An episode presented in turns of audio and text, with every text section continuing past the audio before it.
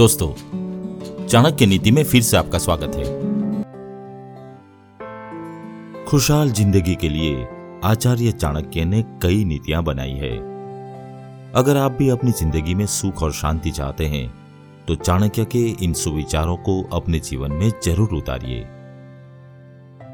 दोस्तों, आचार्य चाणक्य की नीतियाँ और विचार भले ही आपको थोड़े कठोर लगे, लेकिन ये कठोरता ही जीवन की सच्चाई है।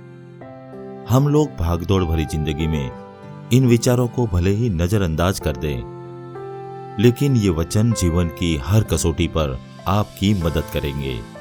आचार्य चाणक्य के इन्हीं विचारों में से आज हम एक और विचार आपके सामने लेके आए हैं।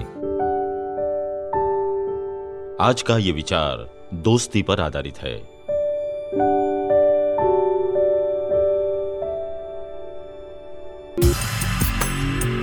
दोस्तों, मैं हूँ किरण और आप सुन रहे हैं नीति सूत्र।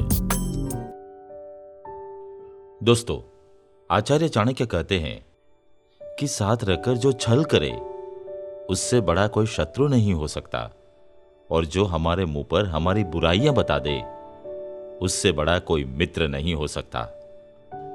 आचार्य चाणक्य के इस कथन का अर्थ है कि मनुष्य को हमेशा इस बात का ध्यान रखना चाहिए कि उसके आसपास के लोग कैसे हैं। क्योंकि आपके आसपास मौजूद लोगों का आपकी ज़िंदगी पर काफ़ी असर पड़ सकता है। हर मनुष्य के जीवन में इन दो लोगों का ज़रूर पाला पड़ता है। एक, जो आपके सच्चे दोस्त हो, और दूसरे, वो जो आपकी बुराई करते हो।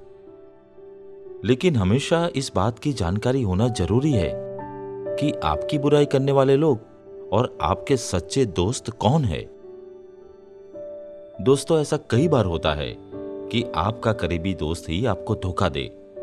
ये वो दोस्त होते हैं जिससे आप अपनी सारी बातें शेयर करते हैं। ज़िंदगी में कुछ भी अच्छा हो या फिर बुरा, सब कुछ आपके इस दोस्त को पता होता है। कभी कभी भावनाओं में बहकर आप इस दोस्त से अपने वो सीक्रेट भी शेयर कर देते हैं जो आपके दिल के किसी कोने में कैद होते हैं। लेकिन जब यही दोस्त आप पर पलटवार करता है तो आपको बचने का एक भी मौका नहीं देता है।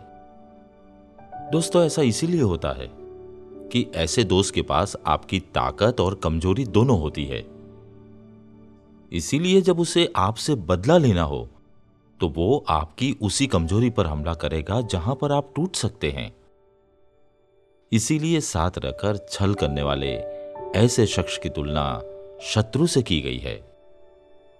वहीं दूसरी तरफ़ आचार्य का कहना है कि जो हमारे मुँह पर हमारी बुराई करे, वो आपका सबसे सच्चा मित्र है, क्योंकि आपके बारे में जो भी उसे कहना है, वो आपके मुँह पर कहेगा। उसे आपके पीठ के पीछे कहने की आदत नहीं होती है। इसीलिए आचार्य चाणक्य कहते हैं कि साथ रहकर छल करने वाले दोस्त से अच्छा है। आपका ऐसा शत्रु हो, जो आपकी बुराई आपके सामने करे।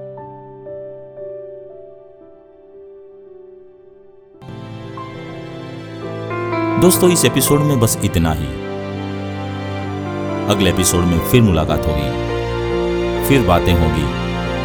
चाणक्य नीति पर। तब तक के लिए नमस्कार।